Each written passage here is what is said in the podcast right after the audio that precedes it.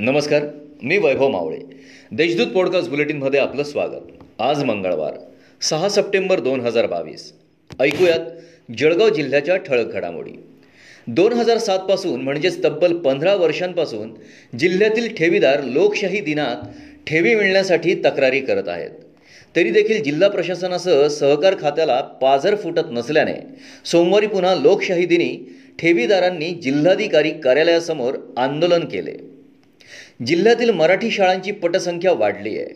मोठे झालेले लोक जिल्हा परिषद शाळांमधील गुरुजींमुळे घडले आणि मोठ्या पदांवर पोहोचलेत. याचे श्रेय शिक्षकांना जाते. सर्व दुनिया सोडली तर फक्त शिक्षकच नॉन करप्टेड आहे असा दावा पाणी पुरवठा व स्वच्छता मंत्री नामदार गुलाबराव पाटील यांनी केला आहे जिल्हा परिषद जिल्हा पुरुष शिक्षक पुरस्कार वितरण कार्यक्रमाच्या अध्यक्षस्थानावरून ते बोलत होते.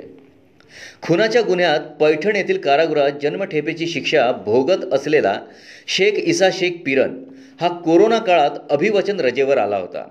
मात्र पुन्हा कारागृहात हजर न होता तो शहरात आपली ओळख लपवून राहत होता.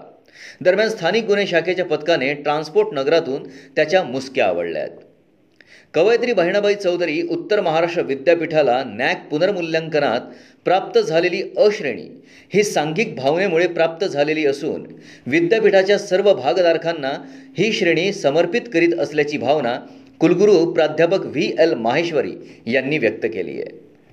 जिल्ह्यातील काही तालुक्यात बाप्पाचे पाचव्या दिवशी विसर्जन करण्यात आले. चोपडा शहर व धानोरा येथे विसर्जन मिरवणुकीत किरकोळ वाद झाले. मात्र लाडक्या बाप्पाचे विसर्जन शांततेत पार पडले. सातव्या दिवशी दोनशे तेहतीस मंडळांकडून गणरायाचे विसर्जन केले जाणार. आहे हे निर्विघ्न पार पडावे यासाठी पोलिसांचा तगडा बंदोबस्त तैनात करण्यात आला असून अप्पर पोलीस अधीक्षक ठाण मांडून आहेत. या होत्या आजच्या ठळक घडामोडी. आता वेळ झाली येथेच थांबण्याची. भेटूया पुढील पॉडकास्ट बुलेटिन प्रसारणात. तोपर्यंत संक्षिप्त बातम्या आणि ताज्या घडामोडींसाठी देशदूत डॉट कॉम या संकेतस्थळाला भेट द्या. धन्यवाद.